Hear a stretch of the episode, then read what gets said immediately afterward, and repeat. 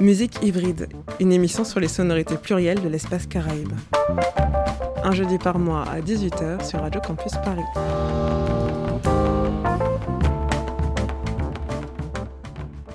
Rappelez-vous, dans notre dernier épisode de musique hybride, l'historien et réalisateur Franz Voltaire nous parlait du compas et la manière dont les deux artistes, hein, Nemours, Jean-Baptiste et Weber-Sicot, ont permis l'émergence d'une nouvelle ère musicale à Haïti. Notre épisode d'aujourd'hui a un lien direct avec le compas. Pour vous donner un petit indice, on va réécouter ce que disait Franz Voltaire. De la Martinique ou de la Guadeloupe ou de la Guyane, il y a des parentés certaines entre ces musiques qui font que les Martiniquais ou les Guadeloupéens pouvaient s'identifier à cette musique, qu'elle soit jouée en France.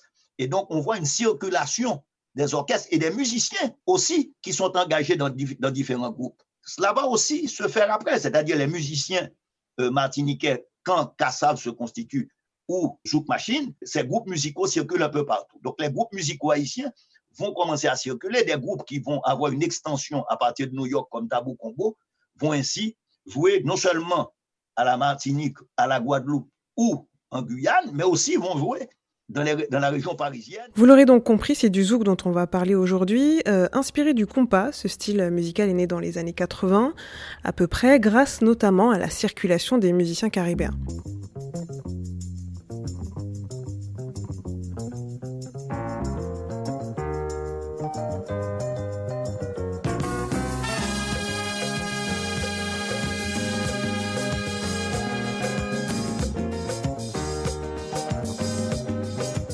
Mais je suis sûre que lorsque l'on parle de zouk, votre imaginaire le lie à deux choses. Le premier, une musique sensuelle, et le deuxième, une musique d'amusement. Mais le zouk, c'est plus que ça. C'est euh, le témoignage complexe de tout un pan de la société antillaise.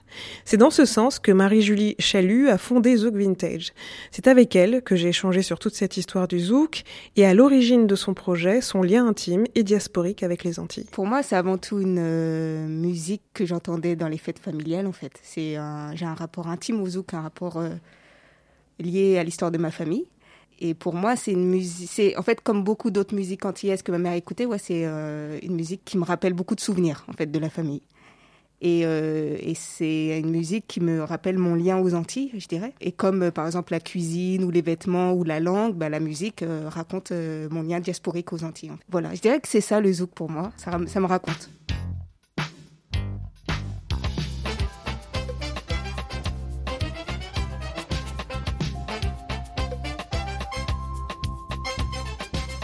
C'est une musique aussi, quand je suis ici en France, qui est souvent perçue comme euh, la musique euh, collée serrée, la musique euh, exotique, soleil, pour voilà, très sexuelle, très sensuelle. Toute cette imaginaire un peu ouais, doudouiste, colonial en fait pendant un moment, peut-être des fois, j'en avais honte ou je me suis éloignée, mais le moment où je me suis reconnectée à ma culture antillaise ou à mes cultures antillaises, c'est par le zouk, par exemple, en réécoutant du zouk. Euh, notamment parce que on parle créole, en tout cas dans les sons de Kassav, par exemple, le créole est très important.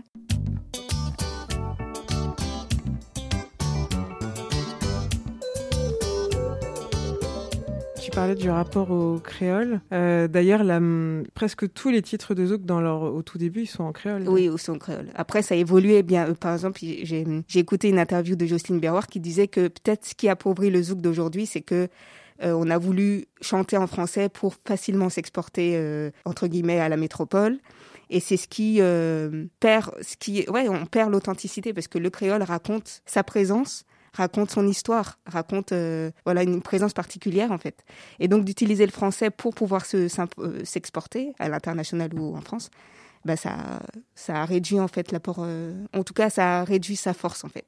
Mais euh, oui, pour euh, Kassav au début, euh, quand ils ont fait leur titre, en fait, je, me rappelle par exemple de Jean-Philippe Martelly qui parle de Belle Créative, qui est une chanson euh, zouk, qui est une chanson d'amour.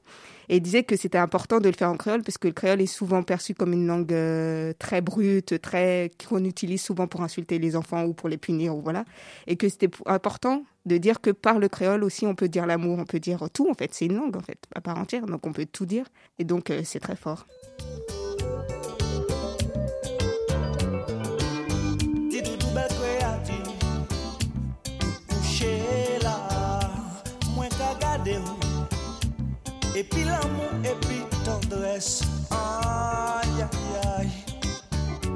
Le zouk, ça a une, importance politique aussi. Donc de chanter en créole, c'est important, c'est politique, ça affirme, c'est une réaffirmation de soi par rapport à toute l'assimilation euh, colonialiste française en fait. Le zouk aussi c'est une manière, je, me rapporte encore à des interviews que j'ai entendues de Jacob Desvarieux qui disait que par exemple on avait la, la salsa, on avait euh, le ska et le reggae en Jamaïque, on avait euh, le compas en Haïti, et pour eux, c'est important que la Martinique et la Guadeloupe contribuent aussi à cet apport culturel, et le zouk, pour eux, c'était la réponse à ça. Mm. En se nourrissant bah, de la tradition du goka, par exemple, et plein d'autres musiques antillaises, euh, c'est une réaffirmation de soi, je dirais. Au début de cet épisode, j'ai daté à peu près les débuts du zouk dans les années 80, hein, rappelez-vous. Mais en réalité, la genèse du zouk est beaucoup plus difficile à, remonter car elle est plurielle. Et surtout, l'histoire du zouk, comme de nombreuses histoires musicales caribéennes, est ancrée dans une histoire orale. C'est ce qu'explique Marie-Julie Chalut. Toutes ces musiques anciennes, que nos grands-parents écoutaient, bah, c'est normal, ça, ça, ça a nourri le zouk, en fait. Et donc, il y a toute une genèse à écrire. Euh. Après, il n'y en a pas qu'une seule, hein, parce que j'avais lu le, livre de Gérald Désert, qui est un des rares livres sur le zouk, je crois, en français. C'est un universitaire martiniquais et il raconte que dans c'est compliqué de faire une jeunesse du zouk puisque c'est pas une histoire écrite en mm. fait. Et donc il y a plusieurs personnes euh, qui disent bah, c'est un tel qui a inventé le zouk ou c'est un tel ou c'est voilà. Finalement, on retombe sur cette culture euh, antillaise qui est l'histoire orale. Oui, c'est ça, orale. Mm. Et qui est facilement qui peut être très facilement oublié, malheureusement, ou approprié. Et donc, c'est pour ça c'est important de, de créer nous-mêmes aussi euh, euh, nos archives, de se réapproprier cette histoire-là. Euh, parce que tout à l'heure, je disais que le fait que je sois ici en France et que cette musique me soit transmise, que en fait, la, souvent la musique ou la cuisine, ce sont les éléments culturels qui sont transmis, en fait, malgré la migration et malgré l'exil ou les départs et tout. Et donc, euh, c'est important ne pas oublier tout ça, en fait, parce que ça peut être oublié, très vite oublié. Et comme on n'a pas forcément le pouvoir à chaque fois de d'écrire nos histoires, de les préserver, donc c'est important de contribuer à ça.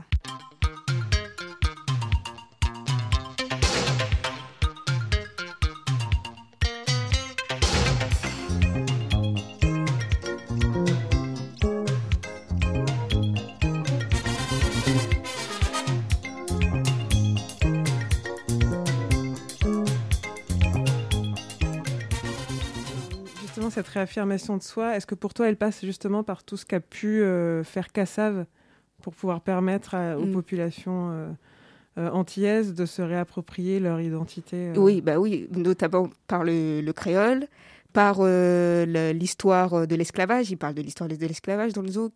il parle de l'exil aussi. Je crois qu'il y a des chansons qui parlent de l'exil par rapport au Bumidum. En fait, c'est comme une histoire orale de la diaspora antillaise et des Antillais.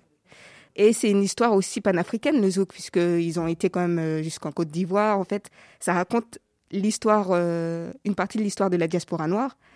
Euh, je crois que quand ils étaient à Paris aussi, le fait d'être à Paris et de rencontrer d'autres musiciens de la diaspora noire, c'est ça aussi qui a enrichi le zouk aussi. Donc voilà, c'est un, un de l'histoire qui est important pour moi à documenter. C'est ça que je veux envie de faire avec ce projet Zouk Vintage à travers des, des Zoom Vintage sessions. Ça va être des rencontres thématiques. Donc, il y aura un thème et un invité ou une invitée.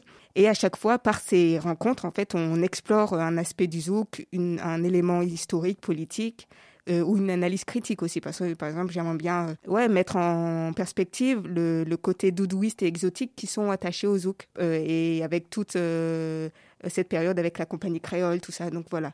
Donc, vraiment faire une une sorte euh, d'exploration, qu'elle soit visuelle, qu'elle soit euh, politique, euh, esthétique du zouk en fait. C'est ça que j'aimerais faire. Justement, ce projet Zouk Vintage, c'est un peu pour montrer la complexité de cette musique. Oui, qui est souvent réduite en fait à une musique soleil. c'est horrible de dire ça. Pour moi, c'est très, c'est très significatif hein, de dire musique soleil en fait. Parce que bah, les Antilles, c'est vraiment le, quand tu vas à Paris et que tu vois euh, les affiches publicitaires pour les vacances, c'est que comme ça que les Antilles existent en fait ici. Alors que bah, c'est une histoire euh, très complexe. Et donc voilà, c'est une musique euh, très riche, très importante et que j'ai envie de mettre à l'honneur en fait.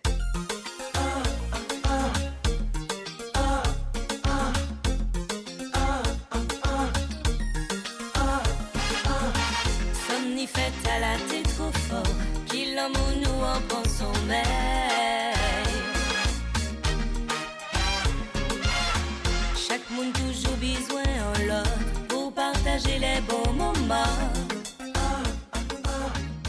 Tu as beaucoup cité Kassav comme euh, référence. Est-ce que tu as d'autres euh, artistes ou groupes qui, ont, qui t'ont aussi marqué quand tu écoutes Quand tu écoutais et quand tu écoutes du zouk Ouais, ouais.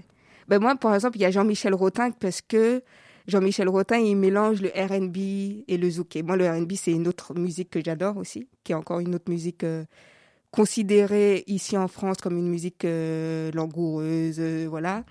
en tout cas, du moins le R&B français, mais même le R&B afro-états-unien en fait.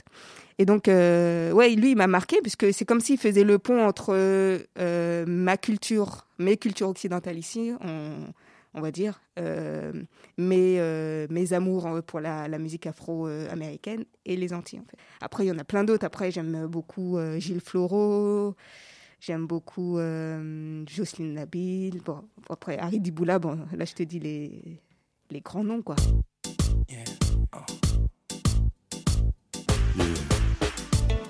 Comment ah. Relax. Tous ceux-là qui ont même combat là. C'est là qu'à débattre. Et qui parle perdre la foi.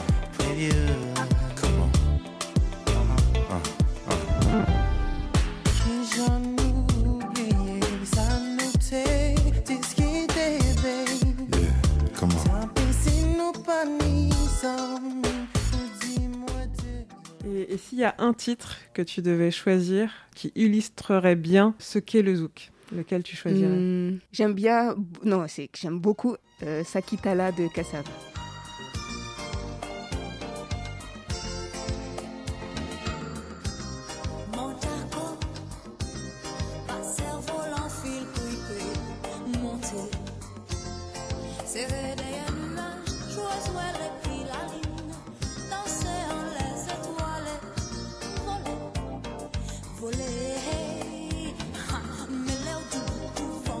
Bientôt, il y aura une première euh, session de Zoom Vintage. Donc, euh, il faudra rester connecté sur les réseaux de Zoom Vintage, sur euh, Facebook, Twitter et Instagram.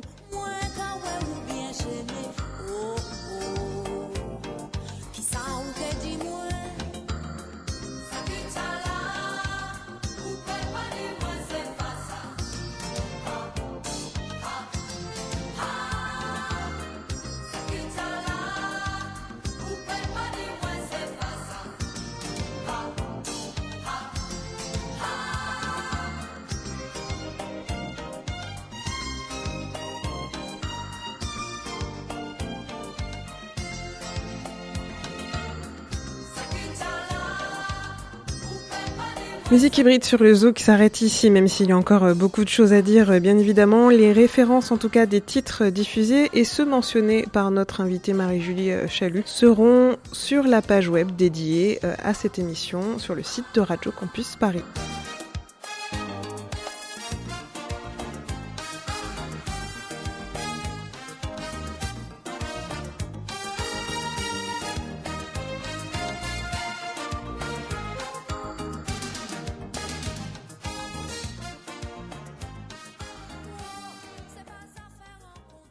Musique hybride, un jeudi par mois à 18h sur Radio Campus Paris.